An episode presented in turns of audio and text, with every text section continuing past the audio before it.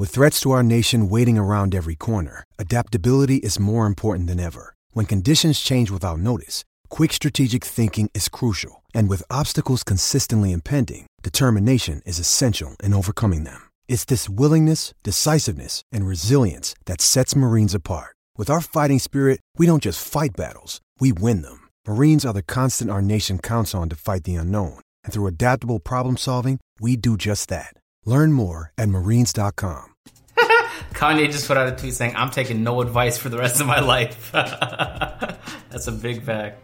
Yo, what up, podcast people? It's the one and only legend of winning, aka Low. We back with another episode of the Off Top Podcast. I don't know what episode this is, but we're gonna try to put this out on Thursday. AKA? It's probably gonna be AKA.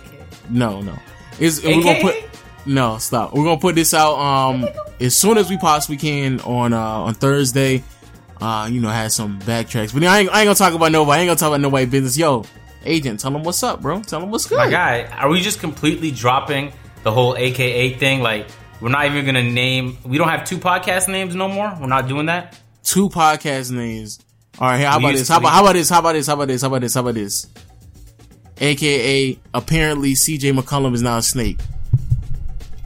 C- He ain't no snap. kid. You get Do you want to talk about that first, Lo? CJ McCollum the snake. I mean, we can. It's it's it's so let me, it's so you it's talk, so idiotic. Go, introduce it for the people who somehow missed it yesterday. That you're not even gonna say who you are though. That's tough. That's Hey, tough. the thing is, Lo, you don't need me to tell. I'm a main character. They Wow, know me. this guy right They know here. me. Yeah. So um, I'm pretty sure everybody knows about it. So we're just gonna lightly talk, touch upon it. Um, CJ McCollum started a podcast and had Kevin Durant on it. Actually, he might have actually had a podcast already, but CJ McCollum has a podcast and had Kevin Durant as a guest, and they were talking about the NBA, et cetera, et cetera. And it got to the uh, the the point where they had to obviously discuss DeMarcus Cousins joining the Golden State Warriors.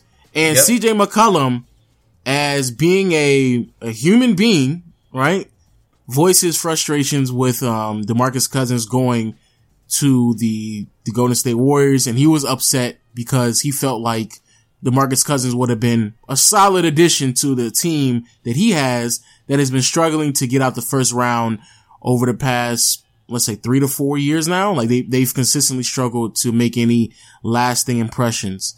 Because of his frustrations, Kevin Durant, which I'm, I'm not gonna lie, Kevin Durant is, is easily one of the most annoying players I've ever witnessed in my life. Since he's now on a team that has been dominating the NBA, a team that was already on on pace to be phenomenally great. Since now he's on that team, he now gets to walk around pumping his chest like, oh, let's be honest, y'all weren't gonna win anyway. don't don't worry about that. We were gonna win anyway. Y'all weren't really that good. Which, as a side note, there's some there's some facts into that. I mean, you know, Dame didn't show up in the postseason again, which is unfortunate. But CJ responds to him saying, bro, whatever. Like he, basically CJ wanted to say what he, what everybody been wanting to say, which is, bro, you weren't winning either. Like you joined, you joined a team that was already on pace to win. You weren't really doing nothing anyway. And, um, some words were thrown around. I think CJ actually referred to him as a bitch and all that stuff.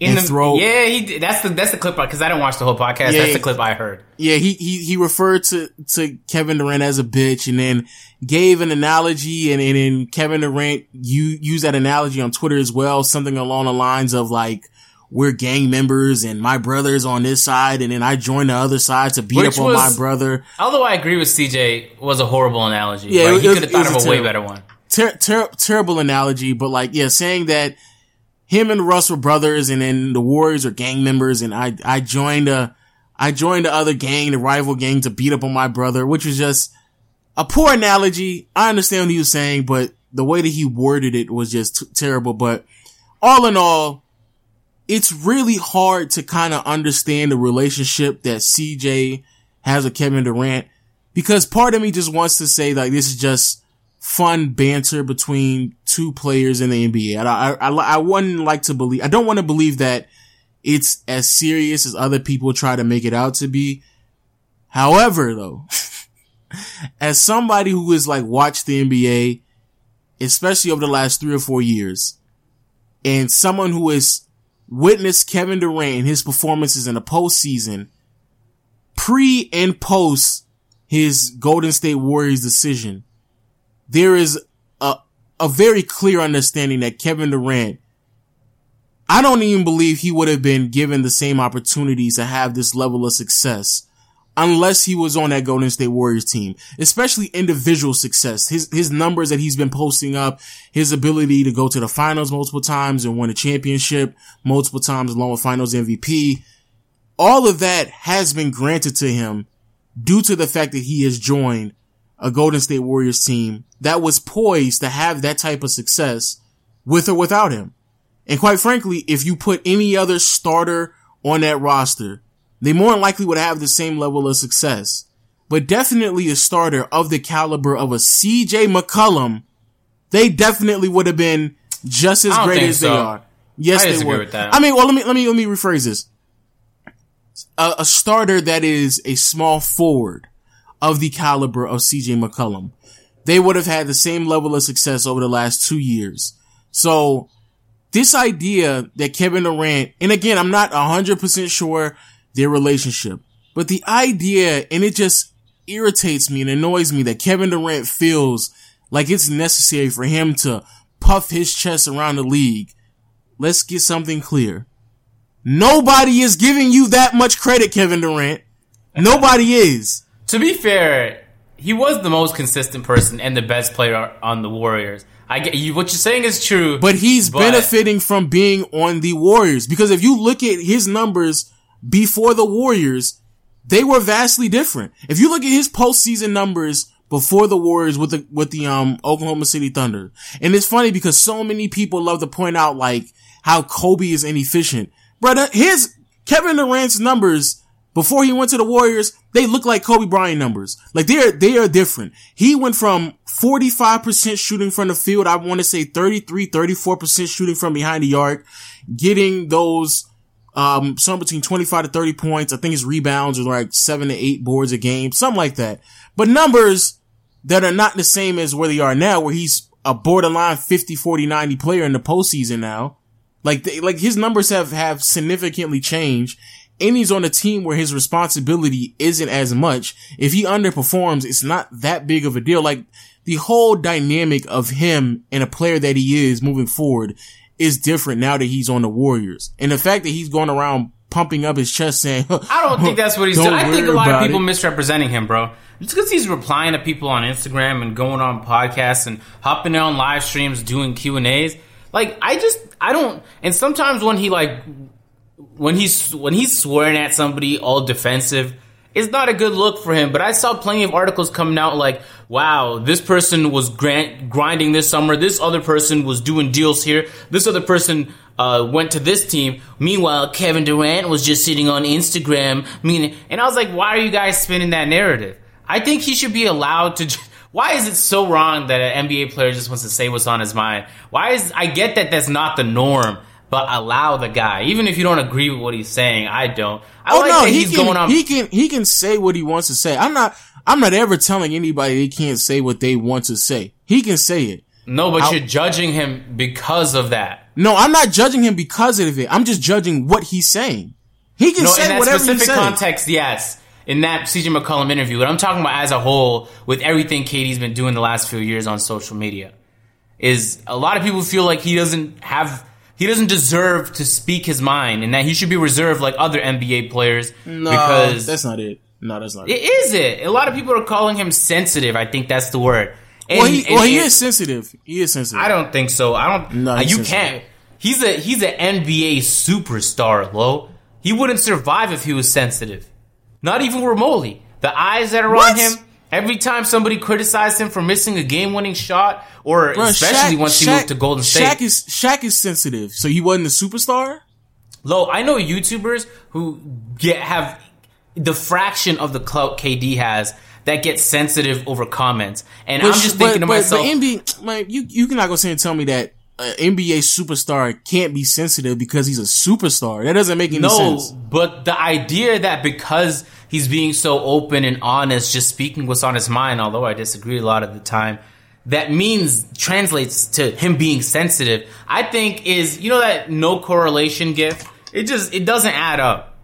It's it's a it's presumptuous. There's there's no analysis that leads to that conclusion aside from the fact that that's what you want to believe.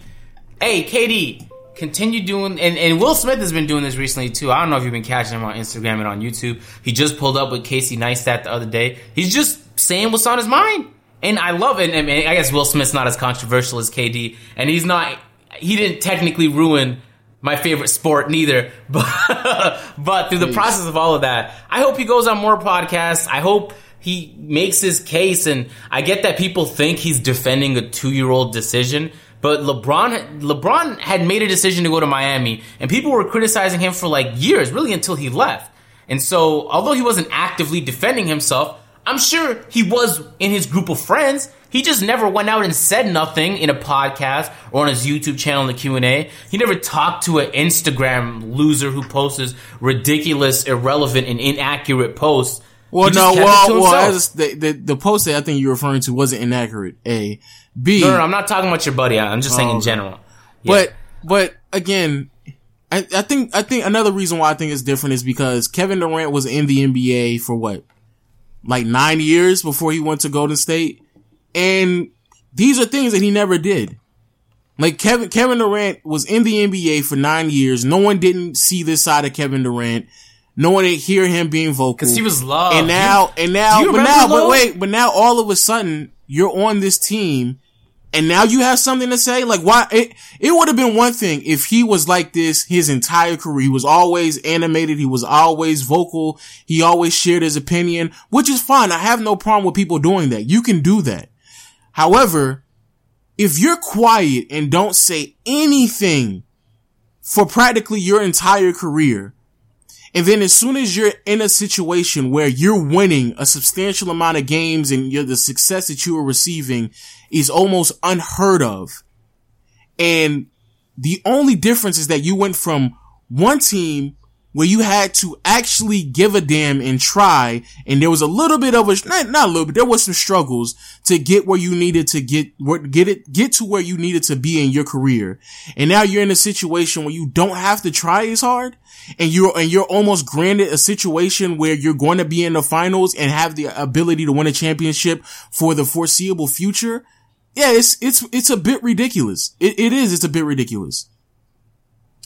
Uh, could we just expand on CJ McCollum's analogy for a second, though? Uh, his analogy was that his analogy was trying Went to a different. Yeah, so let's let's pretend that the captain, the leader of the gang, we'll call him the the, the gang manager, the gang made a trade he sent a trade for one of his superstars on his gang to another to another gang. But the guy from the other gang is kind of old. He's almost out. He's almost about to retire. But still, he saw potential in that other guy. Jesus, do people think before they say stuff? do they just say uh, stuff? The, the, I don't know. I don't know how he got to the the gang analogy. That's I don't. That was just. And you know, he must have been talking about that. Was he must have used that analogy in the past and thought, hey, this is okay to bring onto my podcast. And in, in the middle of a confrontation where you're trying to make valid arguments, you uh, there was millions of ways you could have explained that artistically if you wanted to use analogies or idioms or, or metaphors, whatever.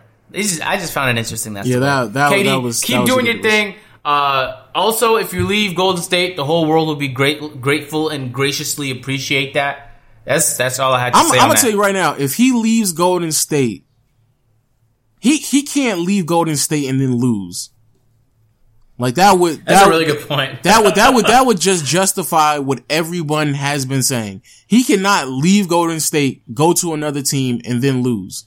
He also it, it can't, can't, leave happen. Golden State and win because Golden State would win anyway, right? As long as they keep Clay, they'll be fine. They'll keep winning even without Durant. They will win. People yeah. think that just because they have Durant now that they weren't the best team in the league before Durant. They are still going to win without Durant. They'll be a little bit more inconsistent. They won't have that same star power. But name a team that could beat him. I'll wait. Without without without without KD. Yeah, without KD. Oh no, you, you give you give Boston two more years. I think they'll beat them. But that's two years ah. down the line, so I don't I don't know. Who knows? That's two more championships, and by yeah. then they would have snagged Anthony Davis. oh my god! Stop! Stop! Stop! Oh, that's funny. That's not. It's actually scary. Anyway, Lo, what are we talking about next, man? Um, yeah, that's that's you know that's that was that thing. Um, I don't know. This is this is probably what you were thinking about earlier that you couldn't couldn't remember. Um, the Danny Green thing with um Danny Green talking about how he was um playing with a torn was it torn what was it torn it was something torn. It definitely wasn't what I was thinking about, but yeah, let's talk about that. That was interesting. Oh, okay. Um, so the shots were fired at Spurs medical staff. There was some memes where somebody took like Hayward's broken leg. Remember when was it Hayward? Was it? I think it was Hayward. Yeah, it was Hayward. Yeah, who broke his leg and just whatever. There was a picture, and the caption was Spurs medical staff said to him, "Yo, you're fine. Go hoop." And uh, it was fantastically hilarious when you see it in context. But that those are the jokes people are making now because we know the whole situation with Kawhi. I think Danny Green might be trying to stand up for Kawhi by saying that he's been playing injured, although he's arguing it was his decision.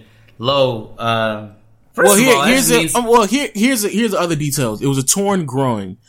When it, it first happened in the beginning of the season, it was sprained, and then they figured out it was sprained, and they then told Danny Green that um, you, you're going to have to put on some, be on a minutes restriction. In the upcoming 20 games, there was a minute restriction and there was actually some games that he missed and Danny Green opted in to play through it anyway. And no one doesn't know when exactly it happened. And th- this is the part that I don't understand.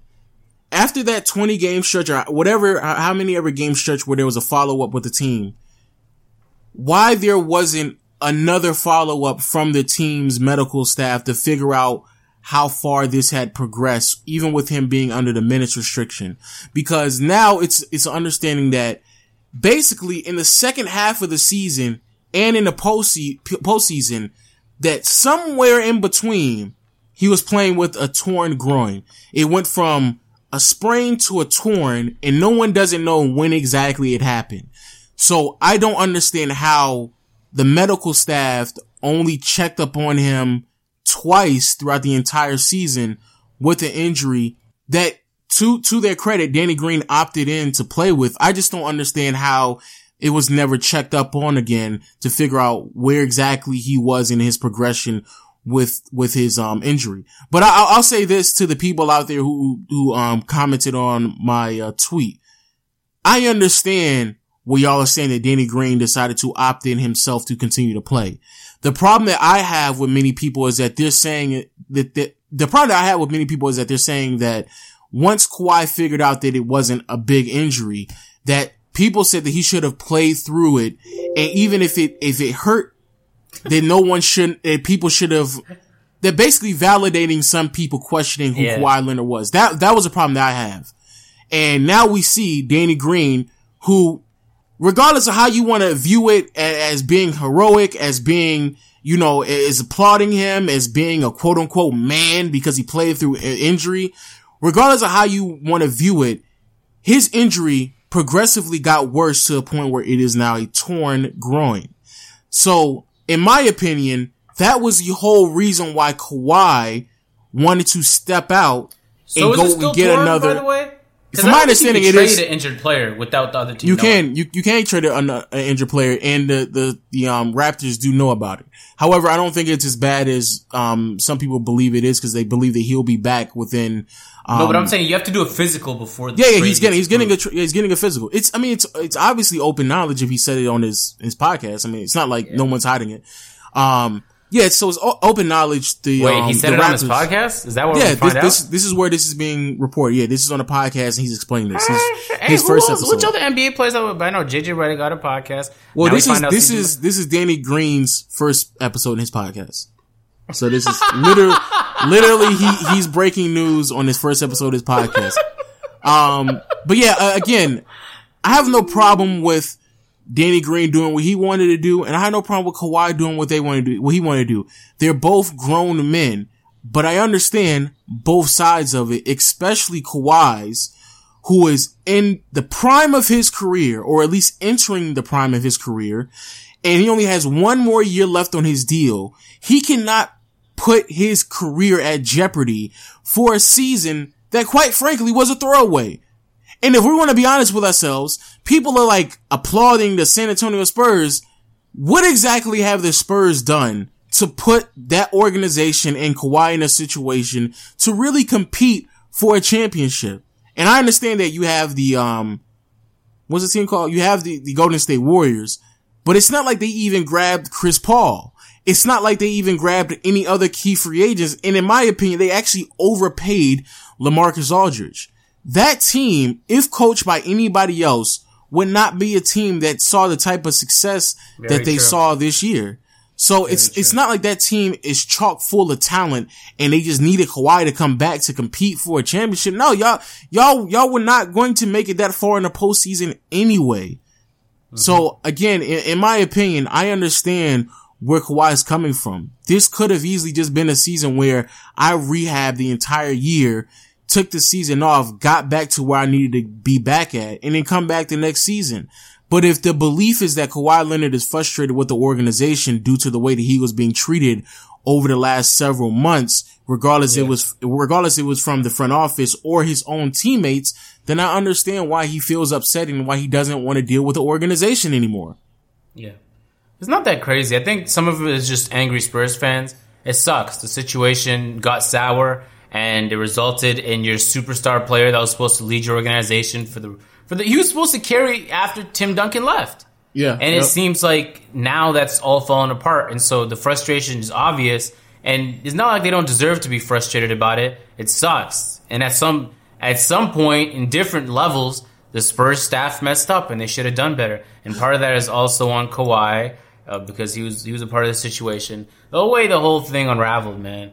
But uh, did you uh, since our last podcast we since then Masai went on the interview. Well, it was an interview. It was a post game post. It was a fucking press conference. Apparently, I can't speak today. Uh, and he was explaining his side of the story. And sorry, do you want to say anything else? Because I'm about to transition. I didn't even realize I was doing it because we were just talking about Kawhi in Toronto. Oh no, no I'm fine. If you want to. Okay, right. Uh, I hope they're both okay. Otherwise, the Raptors just traded for two injured players we don't know about. So that's not really a good look.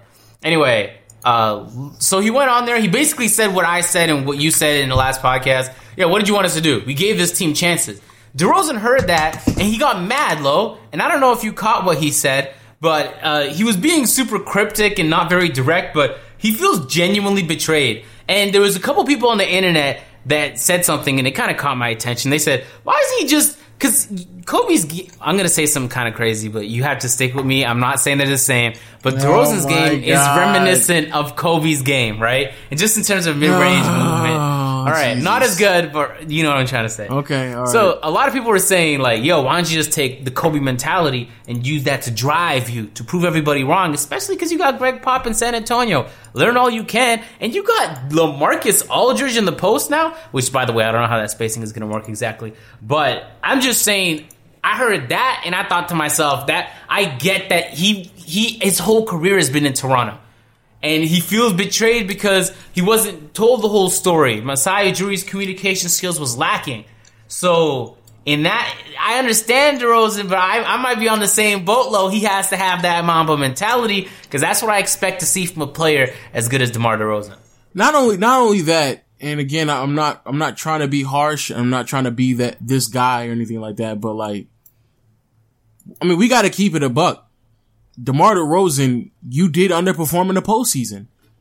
Like, I mean, that's just, and we just keeping it honest with ourselves. It would have been one thing if DeMar DeRozan went out there and played the way that he played, mm-hmm. or at least expected to be playing. And I don't, right. I don't think they would have traded him if, if he went out there, he posted up 25, 5 and 5 on respectable shooting splits and actually gave a damn defensively. I, I, really don't believe they would have traded him. I think they would have looked at trading Kyle Lowry. But when you get to a point where almost every single year, like you're underperforming, like I, that is a problem. That, that is, that is a problem and you, and we cannot overlook it. Now so again, do you think DeRozan doesn't know that he underperformed or because he seems I confused. Think, I when... think I believe he's more frustrated and upset with the idea that he was told that he was not going to get traded and then he got traded. Because I, I honestly believe I think honesty really helps resolve a lot of problems in people's lives. And so if if he went to um Masai and said, "Yo, what's what's going on?" and Masai straight up told him, "Like, look, man, we we've tried it, and everything is kind of on the table, and that that means even you being traded.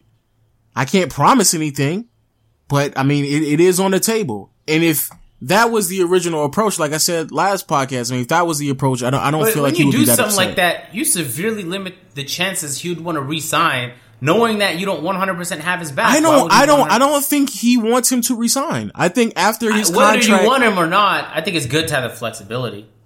I think, I think after, I think after his contract would have expired, the team would have been in a rebuilding phase anyway. So they yeah. probably just would have let, let him walk. I don't, I don't, I think with DeMar in particular that it was, I think it was just a lose-lose situation. If you kept him, I don't think y'all would have won the Eastern Conference. If, if you let him walk, you re- probably wasn't going to get much out of him anyway. So you letting him walk when you was about to rebuild. So you would have lost in that regardless.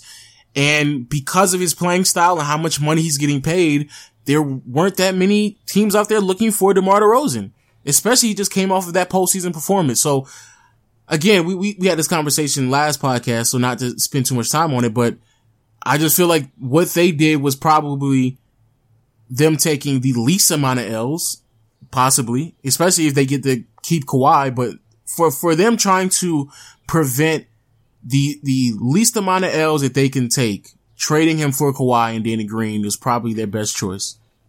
Yeah, I agree.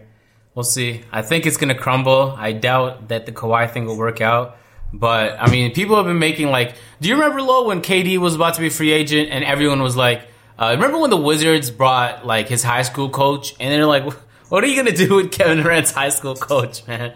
They were just bringing everybody out the woodworks to try and convince uh, Kevin Durant to sign with the Wizards. I think a lot of people are trying to make stretch comparisons right now with Kawhi. People are saying, "Wait, but Norman Powell's mom and Kawhi's mom are good friends," and I'm like, "What is that? Do you actually think Kawhi is gonna make a decision based on that? Just listen to yourself for a second. But uh, I read an article that was interesting to follow up on the last podcast and it talked about how the reason Masai felt comfortable, not that he felt comfortable, but the reason he was willing to take the risk to make that trade was because he's willing to bet that Kawhi is going to fall in love with Toronto the same way he fell in love with Toronto.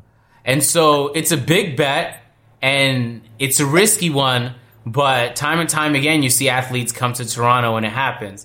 And so it was either you take a risk on something like that or you just wait it out with DeRozan and Lowry and just lose in the second or third round in the playoffs every single year. So I, I'm excited to see that DeRozan Aldridge combo, and I most definitely am anticipating Kawhi's return and Danny Green's. We'll see how that team even fits. I don't know how it's going to. They have so much depth now. I, I assume they would have to give up more to get someone like Kawhi, but apparently not. Um, so yeah, uh, I guess more controversy around the Spurs medical staff, which, by the way, I'm sure are worried they're about to lose their jobs. Because I haven't seen a situation as poorly handled as this in a very long time in the NBA at least where you just just the, the relationship between the athletes and the medical staff is like you if you can't trust your doctor when he tells you something like who do you go to? You go to a third another doctor you know Kobe flies to Germany gets that special procedure so he can keep playing in the NBA anyway, man, it is an interesting time. I felt like you know, I had to squeeze it in there for all know, the people that say I talk about the Raptors too much. You know, you know who um who you really wanted to talk about? Uh, I feel like you're gonna say something stupid. So go ahead. You you wanted to talk about uh your boy Carmelo your boy Carmelo Anthony. That's oh yes, yes. Because we because yes. we we ran out of time last podcast to actually talk about him. But yeah, now we actually know for a fact it has been confirmed that he is now playing with the um the Houston Rockets now. and uh there's some mixed feelings about it across the league. Um for people out there who don't know, actually just a, a quick back up back a little bit. Carmelo Anthony was traded to because we can talk about his first actually. Carmelo Anthony was traded to the Houston Rockets and in return OKC received Dennis Schroeder and Mike Muscala which I have no idea why Atlanta what? would want to do that. I don't know why Atlanta. You said, oh, sorry, you, you said he was traded to the Houston Rockets. No, I mean, excuse me. He was traded to the Atlanta Hawks first. Dude, I was so confused. I was like, what did I uh, My bad, my bad, my bad. okay, okay, go Carmelo ahead. Anthony was traded to the Atlanta Hawks And in return, they receive, OKC receive Mike Muscala and Dennis Schroeder. Which, as a side note, I have no idea why the Atlanta Hawks deemed it necessary to do so, especially because they didn't really receive anything out of it. They may have received a pick or maybe a young player, but it definitely wasn't the value which you, in my opinion, what you could have gotten for those two players, especially yeah. Dennis Schroeder. But that's, that was a trade. Um, just briefly, I guess OKC, again, you know, I'm, I'm always up and down on Sam Presti on what he's able to do because it is fairly amazing how he's able to just keep adding talent on that team. I, I will give him credit where credit is due. And yet again, he's added more talent on that roster.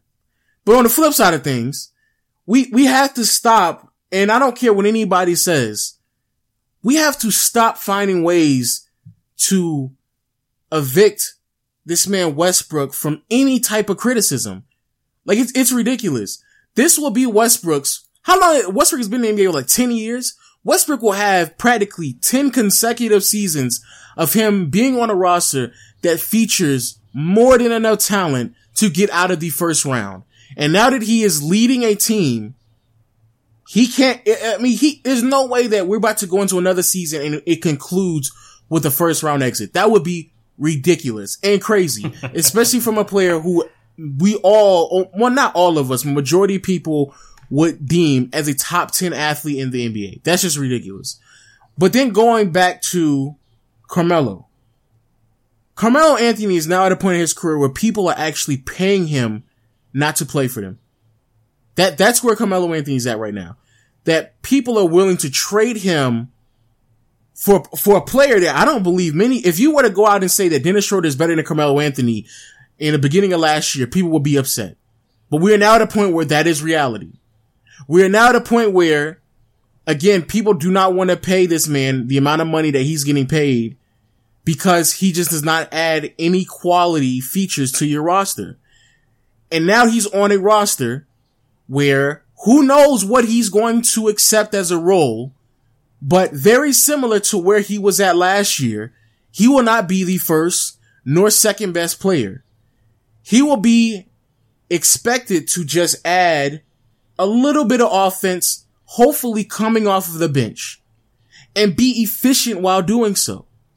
And so yet again, Carmelo Anthony is given another opportunity to pr- prove and provide evidence to us that he is not complete waste and garbage to any team that he's featuring on.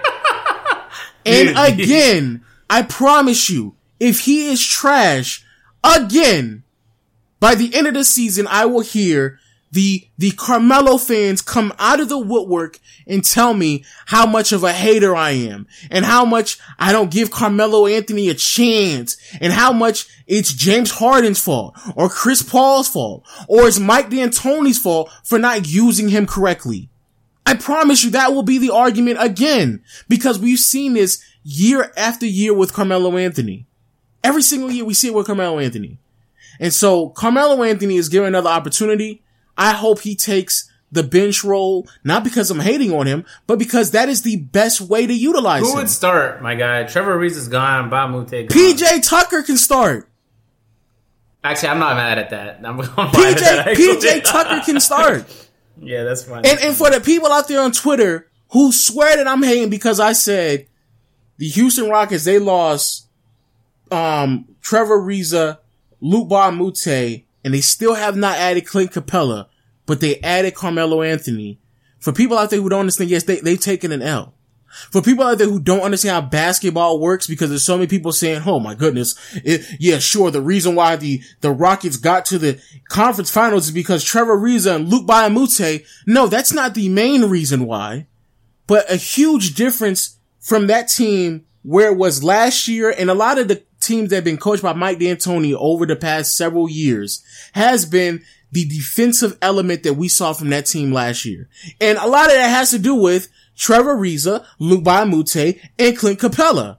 But now you're telling me you're adding a player who has never played defense at an elite level in his career with Carmelo Anthony and definitely is getting worse. Just because Carmelo Anthony can score, mind you, he didn't do it that efficiently last year, But just because he can score the basketball, that does not mean it's going to add another level to this team, especially when you already have two ball dominant players. They already have more than enough scoring. This is not a team that was desperate for scoring. But when you take off two defensive pieces off the roster and potentially another one with Clint Capela, there's no way you're telling me that that team is going to be just the same as it was last year, especially a team that was literally one game removed from making the conference finals. You think Carmelo Anthony is going to drastically make them better? Matter of fact, you think that Carmelo Anthony is even going to make them better? I think not. But again, this is the standard and these are the expectations that many people are placing on Carmelo Anthony. And I promise you, by the end of the season, when either Carmelo Anthony underperforms or the Houston Rockets underperform, we're going to hear the excuses for Carmelo Anthony the same way we hear it every single year.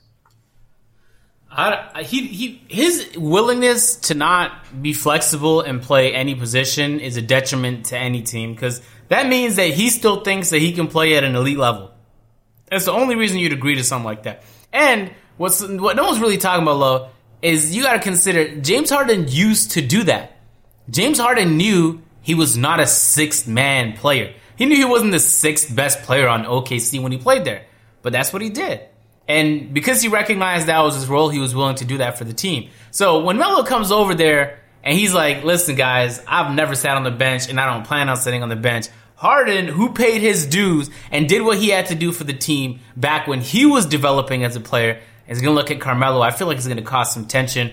I feel like you already have PJ Tucker, who's decent in the corner, obviously a hustle player, great. Uh, he's he's that all around player you're looking for. Just spot up in the corner, cool. Melo's not going to just spot up in the corner. So what, Lo? Are they going to run plays for Melo?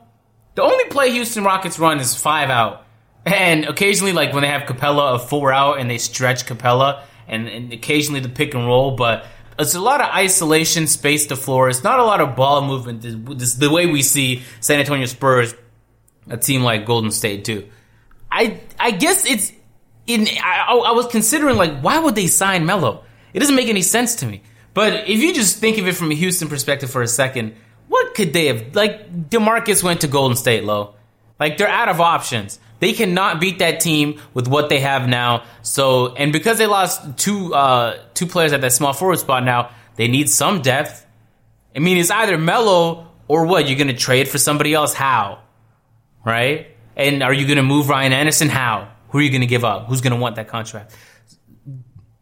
I just they're in a weird spot. They gotta just and a lot like the Raptors, but for the Rockets a little bit better because they're actually championship contenders. You gotta just shoot for the moon, right? this what you have going on now, I don't know if it's good enough to beat Golden State, but take a shot on Melo. Let's find out if he's really as good as he's talking about, and let's find out if he plays as well as he's been doing in the gym and these clips he's putting up during the off season. Because if he could do that, I know, I know it's practice, but you see him out there hooping. Bring that same energy to the court. Be as comfortable on the court. Be as confident on the court as you are when you're in the gym practicing at Lifetime. Low.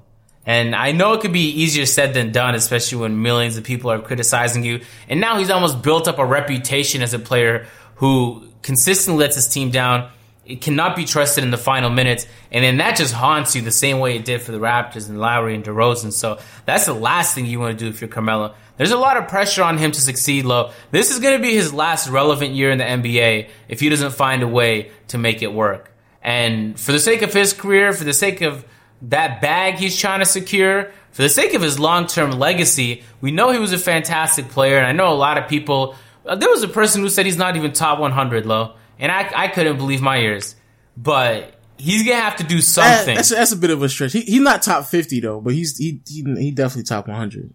Yeah, I agree. But a lot of people just, you know, if you only seen Melo since he's been with the Knicks, he, he definitely isn't a top 100 player. But you you take his whole career into context, man. Ah, he used to be one of my he used to be my second favorite player, low after a third actually after Dirk and Kobe. So I used to love him when he was in Denver, bro. I used to have his jersey and shit, man. I stained it, but I still wore it because I loved it that much. And now, like, I just feel like he's a shell of himself, and he, I, he, you think he has the confidence, low, because he pulls up for shots in big time moments in games, but he just always misses them. So I don't know if he's just trying to convince himself he still has it, or maybe he doesn't have the confidence, but he has pseudo confidence. He thinks he does, but really in reality, he doesn't actually believe in himself. He, he doesn't trust his shot the way he used to. He can't shot create the way he used to. And obviously, no team's going to build around him the way they used to. Now he's going to have to be that second person, in this instance, a third person. And he might even drop to fourth, low. I'm going to be honest, depending on how Capela does uh, when they, when, if they resign him at this point. I hope the Houston Rockets can pull it together, man. It's the only hope the NBA has because this Golden State Warrior team is getting ridiculous. And I would hate to see that more All Stars just flood over there because of the thought of a free championship. And I am very literally saying free championship. Yeah. Um, but yeah, that's all. That's that's all I had to say about um, Carmelo Anthony. I know, like again, I, I, I hope the best for Carmelo. I really do because I, like Agent said, I grew up watching Carmelo, but man, how much it has changed it has been it's been pretty scary to be honest with you. Isn't it? Isn't it? Because Lo, you were talking and when you mentioned Westbrook had ten years in the league, that's that kind of hit me, man. I was like, damn, you really think about it. It feels like just the other day Westbrook was like a young player in the league. Like LeBron is in what year is LeBron in now? Like what fifteen? How Vince Carter is is he the oldest player in the NBA now? And it's between it's between it's between him and Dirk. Dirk, both of them, if I'm not mistaken, they were drafted in the same draft class. Jeez, it just feels crazy that all the people I I grew up watching, like Duncan and Kobe, are gone, and I feel like Dirk is going to be that last person in that era before it's wrapped up, and then we move on to the next era, and then eventually we're going to see and this is really sad. We're gonna see LeBron retire low. And although I spent the first half of his career hating him because I was a huge Kobe fan and my brother was a LeBron fan, and we used to have arguments all the time, it's gonna suck to see him go. And then, and then we're gonna rely on the Ben Simmons and Joel Embiid's to carry. And and I just because. So when Kobe retired, I didn't even know if I was gonna keep watching NBA because it just feels like there's something, a big part of the league missing. Face and. Ass and as you, as you grow to love the players and then they leave, it's just gonna feel like a bigger piece of the NBA is missing. And so when I look back at like, sometimes I talk to people who like watched a lot in the '90s, like uncles and stuff, and they'll be like, "Yeah, yeah, I don't really watch anymore." And I'd be like, "Bro, how could you stop watching just because Jordan or whoever you loved watching back in the day isn't there anymore?" And like, I understand it now, right? Is like all the things that they loved about the NBA aren't there anymore and the game has changed and the rules are different and the athletes are different.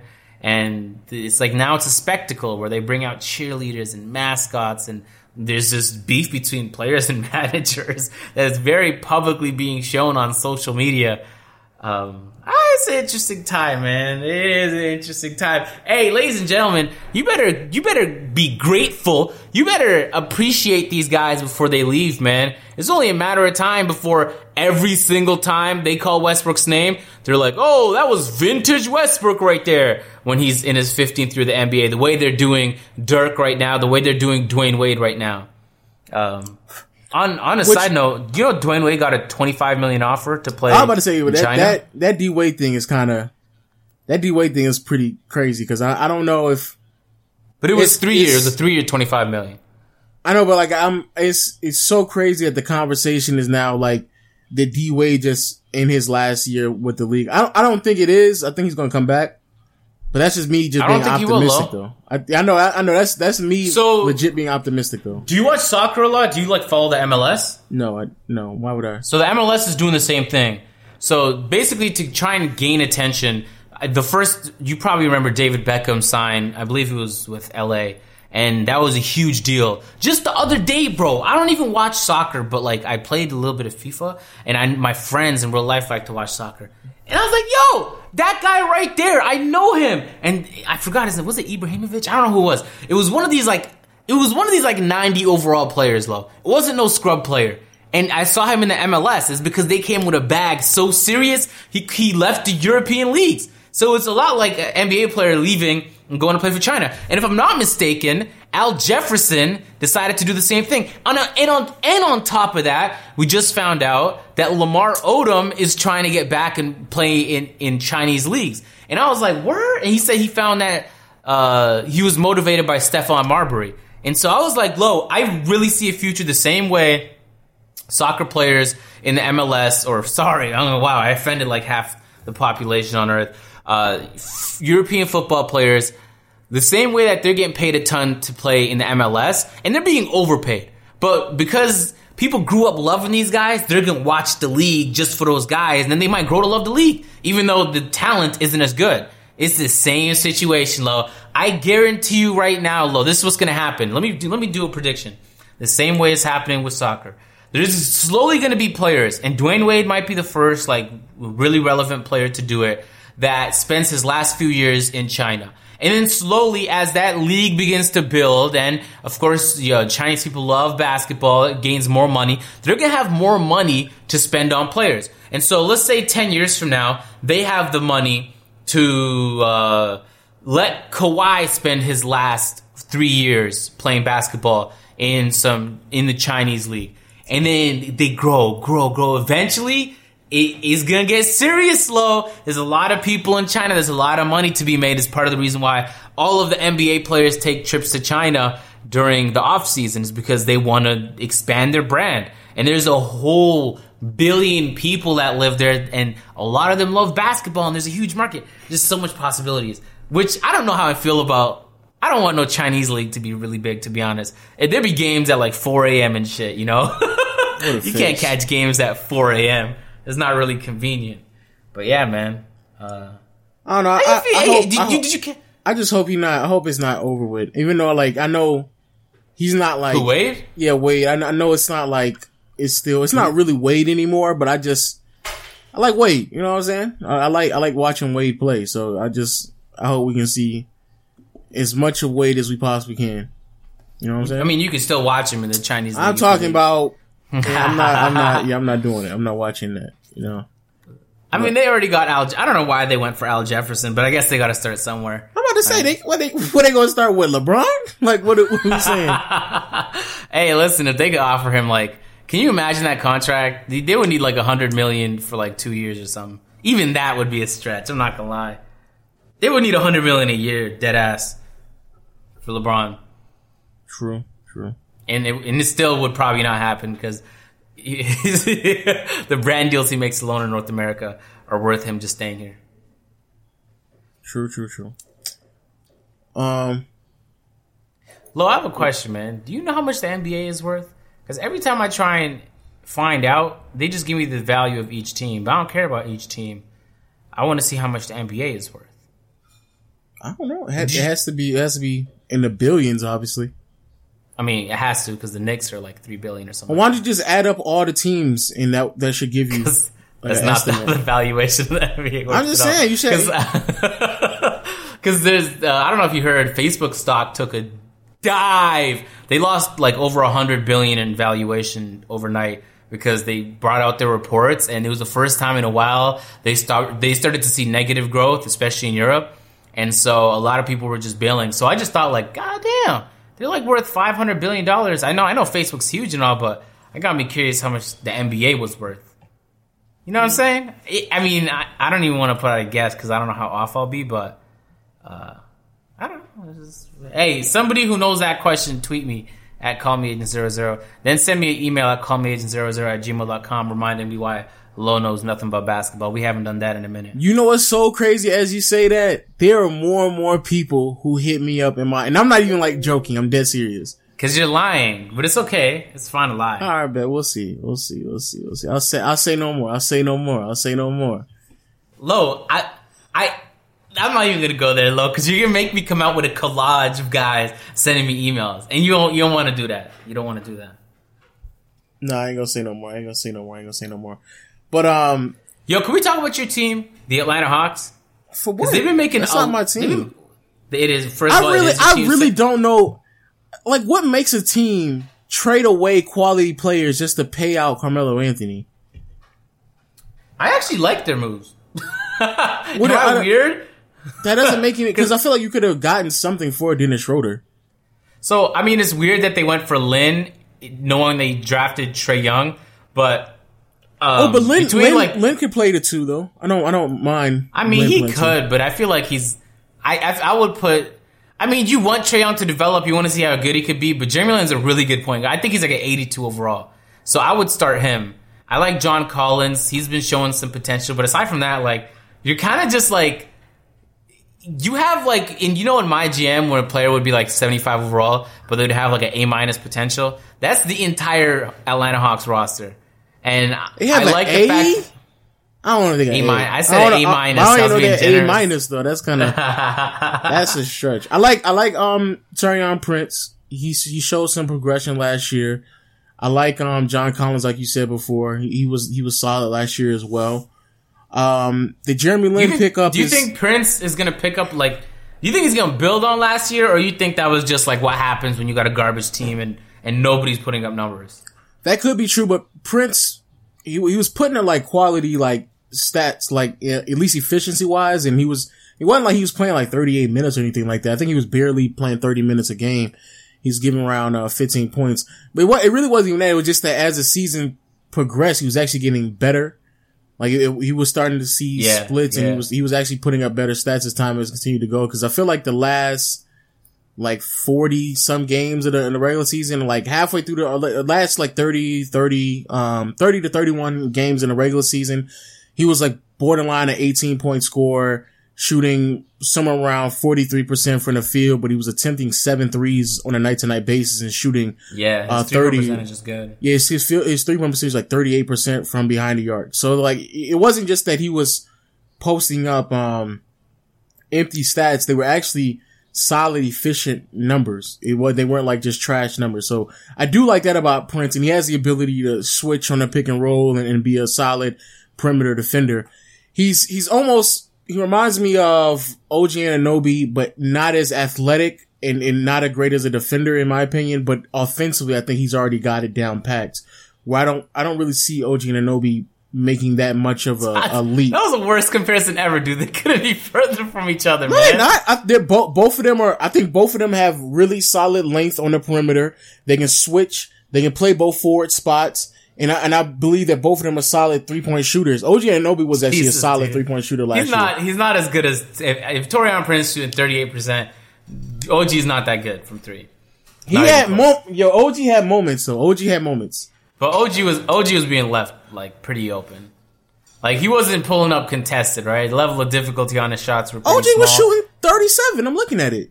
I, I am saying like level of difficulty on that thirty seven percent he wasn't hitting those open as consistently, but he was good. He was all right. That's what I said. He was solid. He was he was solid. But I just I don't I don't see it at all. the comparison between the two, man. Even, anyway, even, even in even in the postseason, he was a consistent like forty five. I'm looking at it right now. You crazy? So I know I know Trae Young did pretty like abysmal in look, the uh, let's let uh, let me let me just tell everybody that Trae Young project is going to be at least two to three years.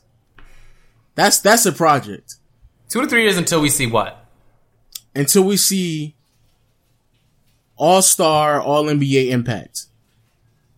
Wait, what? yeah. repeat that for the people one time. All Star to All NBA impact.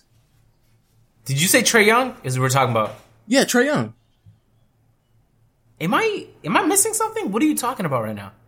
It's going to take a while for him to have the impact that is needed for him to be like the type of player that the Hawks. Fam, you just said it'd take two to three years for him to have All Star, All NBA impact. That is insane. I don't even see Donovan Mitchell reaching All NBA in two to three years. You're ridiculous. Well, or maybe because it's the it's the guard position. Maybe yeah, maybe it's because it's the guard position. But Donovan Mitchell next year can legit be a 23 point scorer. Oh no, you're no, pushing it because that's not that's not pushing it. Because towards the end of the season, when Donovan Mitchell, because the thing about Donovan Mitchell numbers that people have to realize is that a lot of those numbers looked way bad, like look, looked worse than what they really were. Just because in the beginning of the season he was starting, and then they were trying to figure out what position he was playing because he was playing some point and some two, and they were trying to figure out what role he had. By the end of the season, they had already re- figured out what type of player he was. Man, Donovan Mitchell next year. I'm, I'm, if you think that it's not that it's crazy for him to be a 23 point score, what he no, in I'm last year? All NBA, All Star. I think that even might be a stretch because it's so competitive now. In well, it always is in yeah, the West. In, in the West, in the West, it's it's it's but pretty ridiculous. Do the math, Lo. If there's three teams, there's six. You're saying he's a top six guard, my guy. And between James Wait, Harden, okay, let, let's let's let me remove it as well. maybe not make the All NBA team, but still have an impact of an All NBA player. And the only reason why I said is because this year, for example, Kyrie did not make an All NBA team, but he obviously is one of the better guards in the NBA. You see what I'm saying? So yeah. All Star, I could see just because he's in the East, and it might not be as well. It definitely isn't as hard. I'm about to say it definitely won't be as hard. Yeah. I don't. I still don't think even in the East in two to three years he'd be no All Star man. Three years, fam. It's three. Look at Ingram. He's been in there for what two years now, and but we're still Ingram, looking at Ingram is Ingram is different just because a I don't think they really even built that team around him until like this, this year was like really the first year where they gave him a massive opportunity because the year before that, it was really D'Angelo Russell, which as a side note, yo, this is, this is it for D'Angelo. This is the year for D'Angelo Russell. That's what we really need to do. Yo, D'Angelo Russell, you've been put on notice, alright? I need, I need to see, Dude. I need to see something from D'Angelo. Cause even though last year he definitely he got hit with the injury bug, so you know what I'm saying we're gonna give him obviously a pass. But if for the people out there who was telling me that we we didn't need we didn't need to trade D'Angelo and a backcourt with Russell and Lonzo is gonna look really nice. When Russell was back, them numbers didn't look too nice. You gonna keep it a buck. He on a uh, a Nets team that really doesn't have any other scoring options, so the, it, he was the go to guy. His numbers did not look that nice at all. So I think I, I think he could be like an 80 overall player though. Uh, but, but yeah, that's not. I but think, that's not what people were saying though. Yeah, yeah. That's not what people were saying. And also, as a side note, this is Russell's last year on his contract. So Russell gonna... for D'Angelo, this is it. I need to see something out of D'Angelo, man. I gotta see it. I, I need to see it. So there's been a lot of young players betting on themselves, not getting the contract they want. Uh, I, am sure you heard Tobias Harris was offered, I believe, a five year, eighty million. And he deal. and he's right to turn that down. I, is he though? yes, he is. I, am going to compare yes, him is. to Nerlens Noel, but just know he's way better. He's way better because we saw Nerlens Noel do it, and the dude lost an opportunity. He, but like, he's better than he's better. Let's cut. Do you remember out. the contract they offered Noel when he said no? The dude just missed out on tens of millions of dollars because he bet on himself. But he's and, better. And, Tobias Harris. But what is terrible? What is the max? Right. So he he might have missed out on like what is it 30 40 million until he reaches the ceiling and hits the max for what he could be offered is it really worth like what happens if you get injured and then now no one's willing to take a risk on you like there's so much things that can go wrong i feel like I don't know. I I'm, I'm hoping for the best, but I hope I mean that's that's, that's always something to look at. But Tobias Harris, if, if we're being optimistic here, him turning down that eighty million dollar extension, if I'm not mistaken, it was for four years, so that's twenty million a year. If if we were just doing a flat rate, him turning down twenty million makes sense. To me, it, it makes sense. There's no way that a player Tobias Harris's caliber should be on that team because on, and really what they were trying to do, in my opinion, this is what I think they were trying to do. I think they're trying to tie down Tobias just in case you all, and I'm talking about the Raptors, may want to do a trade for Tobias and Kawhi. Or if Kawhi just goes into free agency and Kawhi, they, he needs some type of incentive to join the, um, the Clippers he'll be playing next to Tobias Harris, who's a solid piece. But Tobias Harris, I wouldn't tie myself down to a Clippers organization that I didn't really want to be on. I just got traded there. And I know for a fact there are plenty of teams that will be looking for a player like me. Tobias Harris just came off of a career season, gave the, um, gave the, uh, Clippers 19 points when he was traded there. Really, okay, let's just say he ended his season because he spent some time with the Clippers and the Pistons. Ended his season 18, 19 points, five rebounds, two assists, a steal. Shot his, shot a career high from behind the arc, 41% from, um, from the long ball and 83% from the free throw line. He was very efficient. Like yeah. easily the, the most efficient year of his career. And so coming off of a season like that and slowly progressing throughout his career, Tobias Harris is only 26 years old. Only 26. And, and not 26 but to turn 27. No, turning, he just turned 26 10 days ago. So we're talking about somebody who is in that 25 year old club of players who is due for their next big contract. And Tobias Harris, like I stated before, he is a player that could fit on almost any team because of his versatility, being able to play both forward spots. And that is extremely valuable in today's NBA. Add that to the fact that he can give you 15 to 20 points on a night to night basis on great shooting splits. Have the ability to switch, not afraid to put the ball on the floor. I like Tobias Harris. I- have said it before. I'm biased for Tobias. That's just a fact. Oh my god, cut it out. That that's that's just a fact. Jesus, dude. Seventy five percent of listeners cringe their soul. That, that. and I, and you know it's crazy. I said that on my channel, so y'all already know that's a fact. That's so cringy. That my is... man, my man Tobias, my to, I, I've had my soul set on Tobias and Victor Oladipo since they've been in Orlando. Look at this guy bandwagoning when people start doing well. Yo, man. so I, I I know it's good with them. I know what's up if he goes to, if, if a team really wants to pay him, I'll just say this. If a team really wants to pay him, I could easily see him going to the Knicks, pairing up with him and Porzingis. However, I do like what I see from Kevin Knox. I ain't gonna lie to you. Kevin Knox, he might, he might be able to do that thing. You know what I'm saying? But also putting him with the Pacers. If you were able to upgrade from, um, Thad Young to Tobias Harris, that's an upgrade. That, that, that's a, that's a noticeable upgrade. Easily. Yeah. Uh, so when he was asked about it, Low, he said he got a call from uh, Team USA. Basically, they asked him to come to minicamp, which means that there's a good chance hey, hey, hey, to- he looking good so far. I'm gonna tell. I've been, yeah, look, I've been yeah. peeping the Instagram posting on Twitter. He looking good so far. He is, and I just want to tell Tobias Harris that really doesn't mean that you're a max player when you get. It, it could just mean that Kawhi said he ain't going no minicamp. Uh, didn't Stephen Curry say there's a lot of players that just might not play? Because really, whether they play or not, although it's probably gonna be an honor, cool the first couple times, they don't really need to. Yo, Lo, you can have the the 40th best player be the team captain, like the best player on the team in the NBA. That's American, and you guys would still win the whole thing. You really don't need the best players. It's just cool to see them all on the same team every once in a while. Tobias Harris is right, I think, to reject the contract. I wish the best for him. And really, when you think about it, Lo, they gave away Blake and, and they wanted Tobias. So they're going to try their best to keep him around. And I think he knows that. And so uh, when it comes time next year, and is he? Do you know if he's restricted? I don't think he's restricted, right? No, he's, he's not. He's not restricted. He's unrestricted.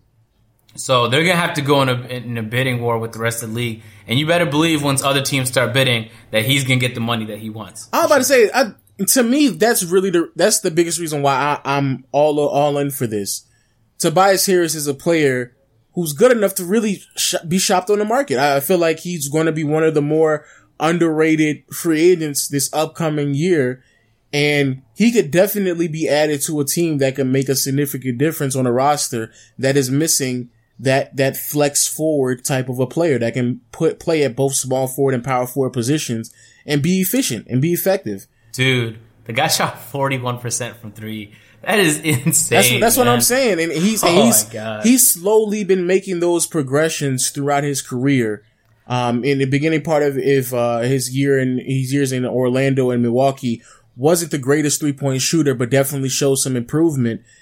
um, when it comes to creating his own shot, putting the ball on the floor, attacking the basket, grabbing rebounds, being flexible now we're at a point where he's becoming more efficient. He's becoming more defined as a player, and he's he's adding Dude, other pieces I would to love him in Toronto. Oh that's that's God, why that's what. I'm saying. He's and, and, on top of that, like you stated before, he's not a max contract guy, and I don't think he believes he is either.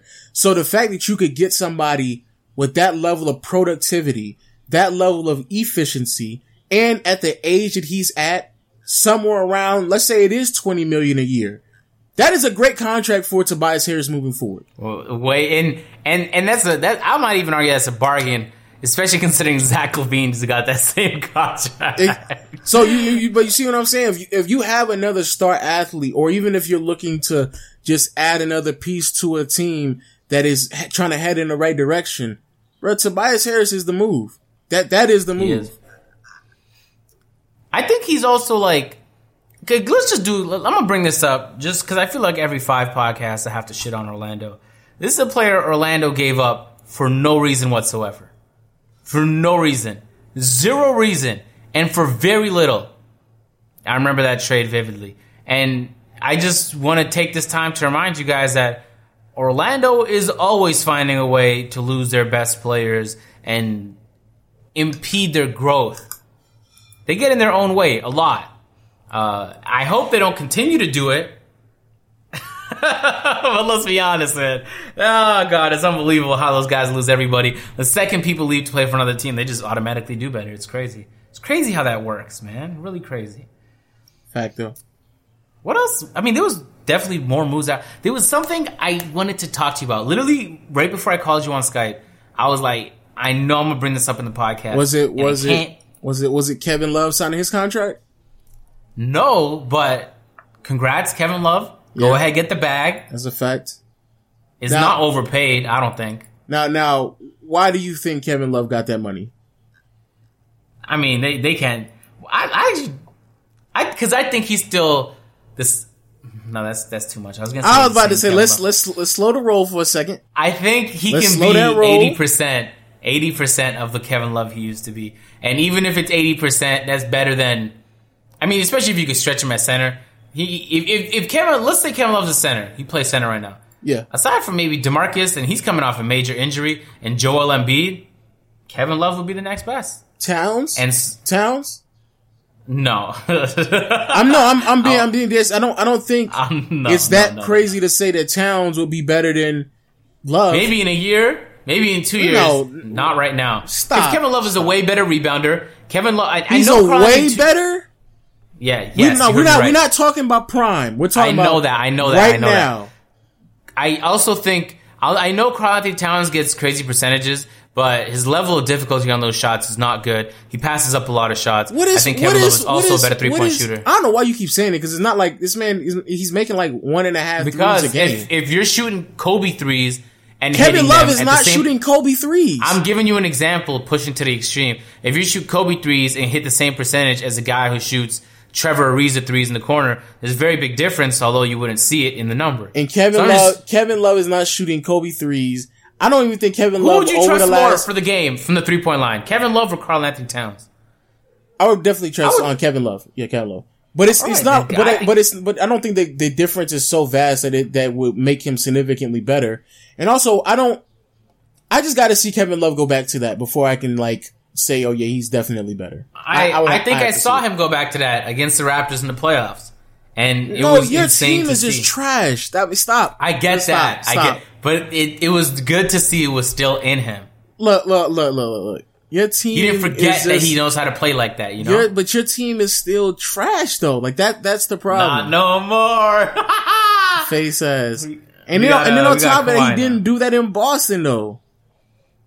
Yeah, yeah, that's true. So it, it is going to be interesting to see what so, Kevin how Love. we were talking on our pod? Remember when we were talking on our podcast? We were talking about how I think LeBron was. I think the way that LeBron runs his team is not ideal for the rest of the team, and it becomes very evident when they play Golden State and lose in the finals every year. But when the ball runs through LeBron all the time, it's tough to get a flow, especially when you're a player like Kevin Love and you know what you used to be able to do. When you're relegated to a role where you're not doing a lot of that stuff anymore, it could take a toll. I'm gonna give him an opportunity this year. I think he'll be well worth the contract. I actually, I'm not sure about it. You really have to depend on. I'm about to say we, we gotta, I gotta, I gotta see yeah. it. I gotta see it first. I have to, I have to see it but, first. But I, am I'm, I'm excited for the Hey, where do the Cavs land, low with Kevin Love? But see that the, that, but that's the part that I'm I'm trying to get to when it comes to this, this contract, I'm not a hundred percent sure on what exactly we're seeing from Kevin Love and what we're seeing from the Cavaliers.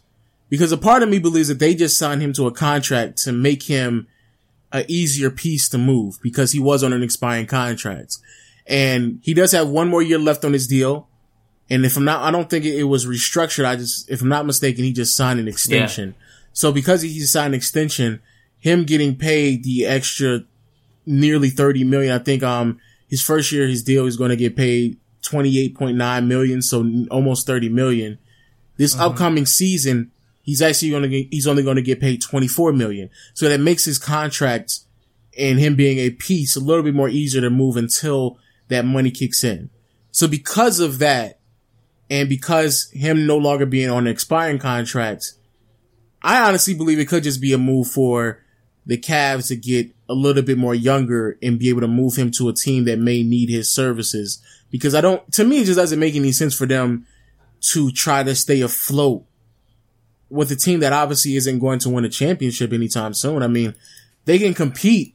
Uh, and, and if Kevin Love stays on that roster and let's just say hypothetically speaking and being optimistic that he goes back to being the player that he once was, I can see them capping out around 45 wins. I can, I can easily see that. Um, and in the Eastern Conference, that might be good enough to make the playoffs. Yeah, I'm not saying the Eastern Conference that that's definitely good enough to make the playoffs. But again, I don't know what that gets you. Like, what where does that where do, where does that fall?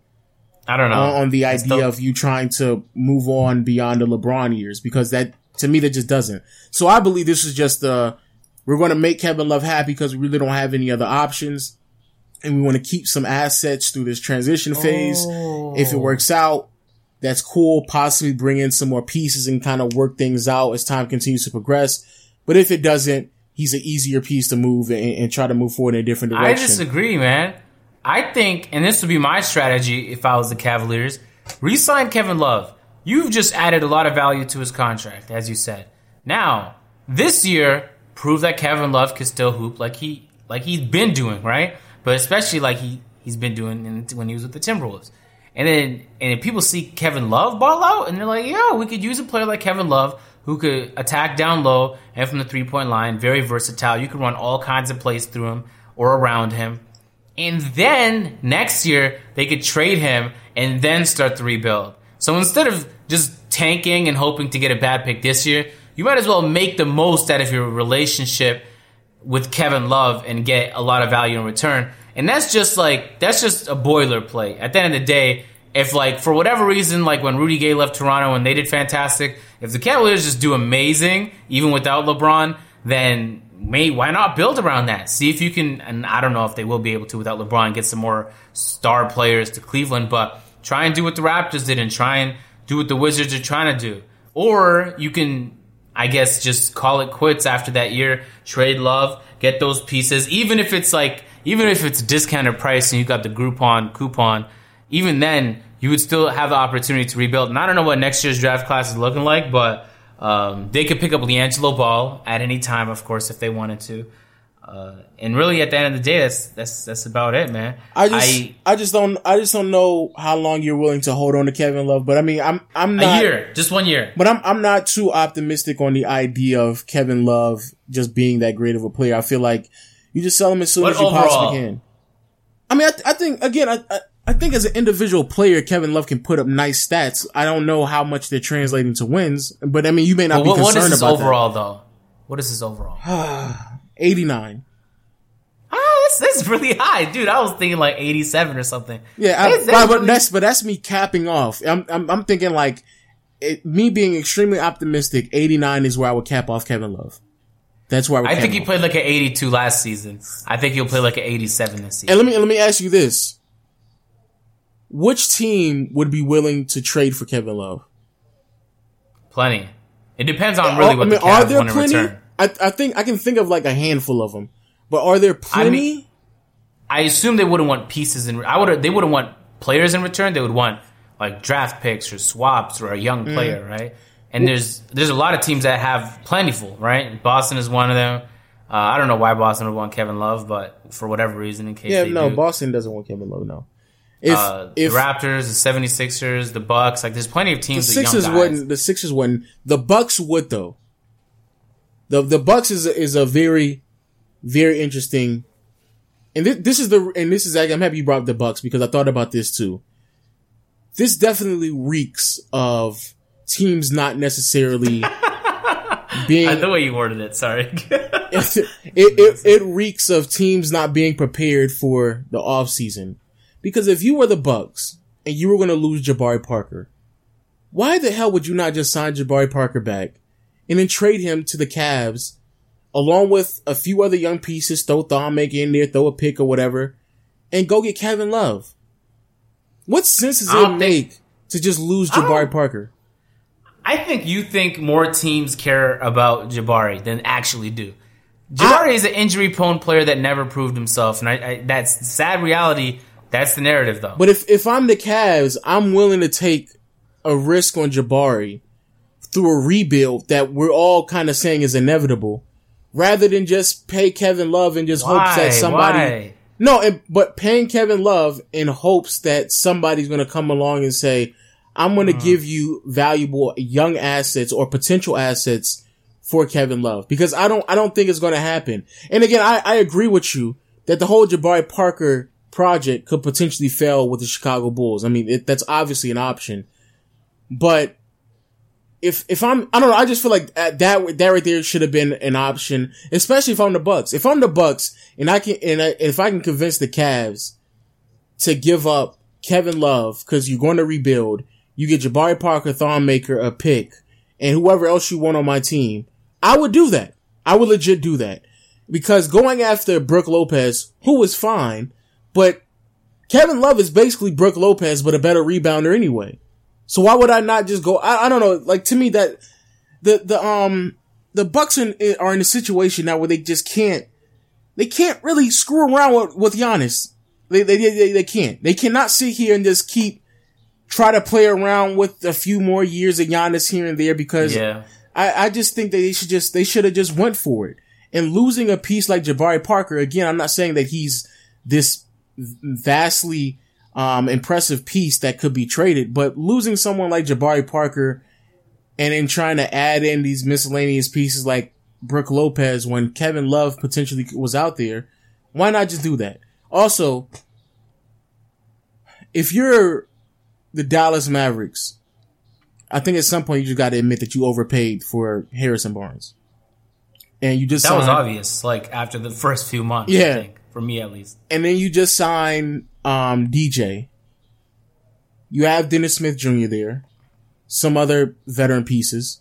I think that's a solid place to start if you're trying to look for a trading piece for uh, Kevin Love. You can kind of flip Harrison Barnes, throw in maybe a couple more pieces. I don't know how much the um, salaries make sense, but throwing a couple more pieces for Kevin Love, pair Kevin Love and DJ together. That's better spacing, basically the same level of, well, some type of um, productivity that we saw from obviously DJ and Blake, but obviously Kevin Love is a better three point shooter. It's going to be better floor spacing. And also I think Rick Carlisle might actually be the best coach for um, Kevin Love and, and obviously Dirk is still there as well. I think, I think that might be the best, best place for, um, um, Kevin Love. Word. Also, they I have options though. They, they I picked think up, that um, he's they picked up Dirk, Doug McDermott too. So I, I like that as well. the Cavs. Did they? No, no, no, no, no. Um, the Mavs. I heard it. Oh, the Mavs. But I think I- I, think I like the think Mavs he's- I think off-season he's with moves. the I think he's with the Pacers now. I might I might be mistaken. I, I think he's with the Pacers. I might be mistaken. I don't know. I heard his name on Twitter. I just didn't care enough. Yeah, he's on. He's on. The, he's on the Pacers. He's on the Pacers. He's on the Pacers. Do you remember when Doug McDermott was coming in the draft and everyone was like, "Oh, he's a proven four-year player out of college. He's going to be the best player out of the draft." I was like, "Hey, these four-year players, none of them really blow up like that." And uh, the sad reality is he didn't either. and Speak. that's why players shouldn't be forced to go to college. speaking of Dun which, dun. stop. Speaking of which, uh, another player who needs to prove themselves next year, Kris Dunn, four year player, like you said. I don't think. What does he have to prove? Does anybody have high expectations for Kris? He, I mean, at least be a starter. Jesus, he can't. He can't prove that he's a starter. but they. I, I guess yeah. When you put it like that. That's what I'm saying. Like Jesus, he not even. I don't, I wouldn't even really place him. I mean, I know he's a starter for the. I know he's a starter, but it's for the Bulls. I mean, four years in, in um in college. He was a fifth overall pick, and I, if I'm not mistaken, I think he was the best point guard in that draft class. Yeah, I'm looking at now. He was the, he was the best guard in that draft. He was selected first before Buddy Hield and Jamal Murray. That's another player I need to see a little bit more production out of. He, he was in the he was in the uh, in in the uh he was in co- college for four years. He's 24 years old. I need to see a little something out of out of Kris Dunn this upcoming season, man. That's why I need to see a little something out of man. I need to see something out of you, man. Jesus, dude. Yo, did you? Are you doing another one of those NBA previews this year? Hell no, that shit. Fuck no.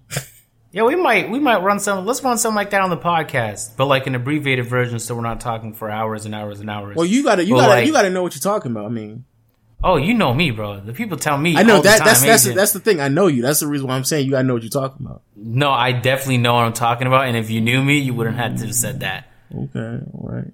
All yeah, right, how you feel okay. about the Nuggets, man? Because I I don't know what they do. What like I know what they don't do. Their decision make sign Isaiah Thomas, even though you already have a good point guard in Jamal Murray. I know that's what I was gonna say. And Devin Harris and Gary Harris. Do I need to keep going? Look, I, I know, I know, I know one thing they don't do. You know what that is? Make the playoffs. No, no, no. Play defense. And nobody on that team, not not not a soul on that team next year that's gonna play defense. Jokic, Murray, Isaiah Thomas, Gary Harris, like, bro, ain't nobody on that team about to play defense. Shout out to Millsap though. I, I think he will give a little defensive intensity, but he's not going to significantly change his team. He'll be 33 going on 34 by the beginning of the season. So, you know, uh, it will be interesting to see. I mean, they, they're at a point where their, their strategy is to just outscore their opponent. But even last year, they, they actually averaged 110 points, held their opponent to 105, and still didn't make the playoffs. So well, I think they deserved to, but it was like when you say they didn't make the playoffs, they like they lost by a game. I mean, I, I, I get it, but what I'm saying is that that strategy of just outscoring people may not be the best route to go. I mean, at some point you. Well, it is if you have enough talent, like the way Houston did. Mm. But then mm. Houston eventually had to upgrade their defense too. So, but I give them time to do that. Well, I want to ask you about Isaiah Thomas, man, because uh, Jesus has things changed in the last couple years. You told me Isaiah Thomas was signed for like minimum. minimum money. Yeah, vet minimum. I would not have believed you, but we're in a situation where the Nuggets were like, "Yo, can't go wrong with another." They, are almost running like remember when the Suns had Isaiah Thomas and they had like Dragic and uh, who was the other player they had? Eric Bledsoe. Bledsoe. Bledsoe. Yeah. yeah, and they were running the weird lineup with three point guards, and I think they might do something similar this time since they have so many guards, unless they plan on trading one away. But they're in a weird spot, man. And I don't know what to make of it. They just have a lot of talent in a lot of different places. A lot like Orlando, but I feel like this team is managed better and is coached better. So I expect to see more from them than I would see from a team like Orlando.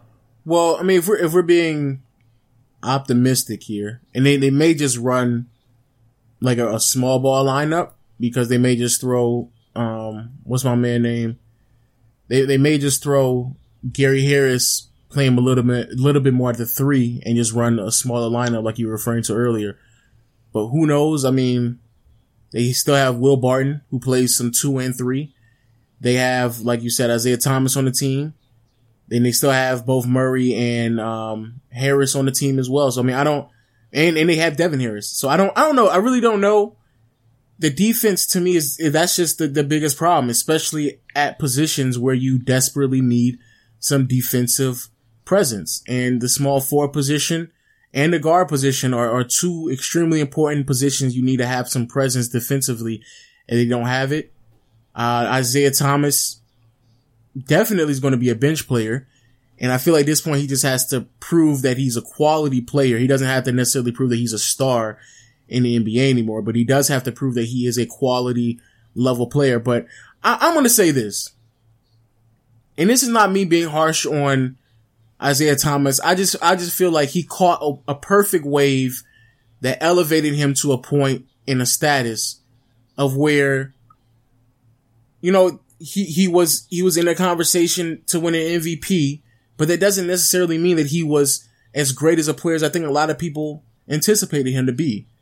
Let's say hypothetically speaking, he was healthy and he stayed healthy, traded to the Cavs, healthy the entire season, and he was putting up quality numbers, but again, I mean, it's, it's the Warriors, so they were going to lose to the Warriors anyway. He's a free agent this year, came off another season when he was a 25 point scorer, solid shooting splits, obviously a defensive liability. But how old is Isaiah Thomas? Like 29? Which team in the NBA is really giving him the Brinks truck? Honestly. You said the what truck? The Brinks truck. They backing up the Brinks truck. That's, that's what he said. He said they're going, they going to back up the Brinks truck, drop the money over there. You know what I'm saying? That's, that's what he said. Jesus, dude. So which, I, I just need to know, and I'm not, I'm not trying to be harsh. I'm just trying to be in the realm of reality here. At 29, looking at 30 at the top of February next year. which team was really going to give him the Brinks truck? Who was going to give him that max? I want to know. This podcast is sponsored by Brinks. Anytime you want to lose a boatload of money, put it in the Brinks truck, and uh, you could use your coupon code Brinks10 for 10% off your next loss. Lo, what, what is a? I don't think we have Brinks trucks. I've never seen a Brinks truck in Canada. Oh my god! You should just you're, say an armored you're de- truck. You're, you're definitely focusing on the wrong thing. The only two, Sorry. the only two thing, the only two teams that I could see give him max or near max are the Knicks and the Orlando Magic. That's it. Are we talking about Isaiah Thomas? Yeah. Ain't no max. What are you talking about? I'm saying, no, I'm saying is if we're speaking, geez, you just missed everything. As soon as I said the Brinks truck, you just like forgot everything I said. I'm not gonna lie. I, I, I googled Brinks truck and I'm like, oh. I'm think, I'm saying, I'm saying in a hypothetical world that he stayed healthy, which team would still give him max? That's what I'm saying. And no, no team would ever give him max unless he proved himself this year. In which case, no. But what I'm saying, what I'm saying is, if he stayed healthy, if he were healthy, I still don't think there would be that many teams giving him max. Because at the end of the day, he is still a 29, 30 year old, 5'9 point guard in a league where p- being small has a, has a very obvious shelf life. It also has advantages before you say that right there. I just, I just don't know if that many teams that's really giving him max money regardless. I don't, the only two teams I think that would have given him max are the Knicks and the Orlando Magic. And that he did say two. that he was willing to go back to the Celtics. I don't know if you heard that. But we're talking, but we're talking about in the realm of, which is also interesting. But we're talking about him in the realm of trying to get the money that he wanted to get. I just don't know that many teams that would have been willing to give him that money. And him going to the Celtics is interesting because if they want, if they really wanted to just lose Terry Rozier, I don't, I really don't think it's that crazy for them to bring him back. Nah, I, I wouldn't because the problem with Isaiah Thomas is not his height; it's his defense, which I guess you may be able to attribute to his height. But do you want a player in there on top of the fact that Kyrie's already not a good defender? You got Isaiah Thomas in there who's an abysmal defender. But you have, Mar- you have, Mar- you have Marcus Smart though. You have Marcus Smart. I get that, but I like the depth they have now. I don't think there's a reason to switch up. And honestly, I think it's going to cause locker room commotion when you bring back the star player that used to play for the Celtics. Will that is no longer the will star. It? Will it? Will it? Can you imagine? He used to be the star there. But if, that guy. but if he, but if if he openly acknowledged that he doesn't mind joining the Celtics, then I mean that I would assume that he would believe that he's not the star anymore. He he would accept the role. I understand accepting roles. I just I don't know. And even if the players never bring up the drama, I think any little chance and opportunity, the fans will bring it up because it's, it's oh so obvious. It's the storyline of a no, guy. you know, it, it would be it would be oh so obvious that Kyrie is a star of that team. That's what it would be obvious. It would be oh so obvious. I don't know. I like I I Terry Rozier plays well. I just don't see a reason to bring Isaiah. Oh yeah, you're you're right. I'm just saying if if they were to lose Terry Rozier because I think this year's his last year in his contract. So if they if they were to lose him, would it be really that crazy? That's all I'm saying. You remember? Do you remember Landry Fields? Low? Do you remember that guy? Why did you? Uh, uh, yes, I do. All right, I just wanted to know if you remembered him. All right, that's cool. Wow, this guy right here. so is that is that it? Is that is that it? Is that, the, is that all we got for the? Yeah, uh, CJ I mean, McCollum is, is, a snake podcast. I don't think that's what you called it originally, but yeah, yeah, yeah, that's it, man. Uh, any any final words, bro? You want to say, bro, to the people? Uh, my highlight player of the podcast is Oladipo, and and uh, my guy. See, I know his name because I'm a huge fan of him. Tobias Harris because we were talking about him this whole podcast. Oh my god, those guys are my favorite players, man. I've been riding with him for years now, and uh, I'm happy to see them really getting that bag. You know, leading their teams, rejecting contracts because they know their worth. So uh, those are my two highlight players of the podcast. Um, my highlight player of the podcast is Kevin Love. Go and get that bag, regardless of what happens with with you and the Cavaliers. Who really cares? Because you got that money. So at the end of the day, you, you're going to get paid. That's what's up. That's always the move that everybody needs to be focusing on anyway. So Kevin Love got that bag, and, and hopefully everything works out for him moving forward in his career, man. I agree. And um, with that being said, peace.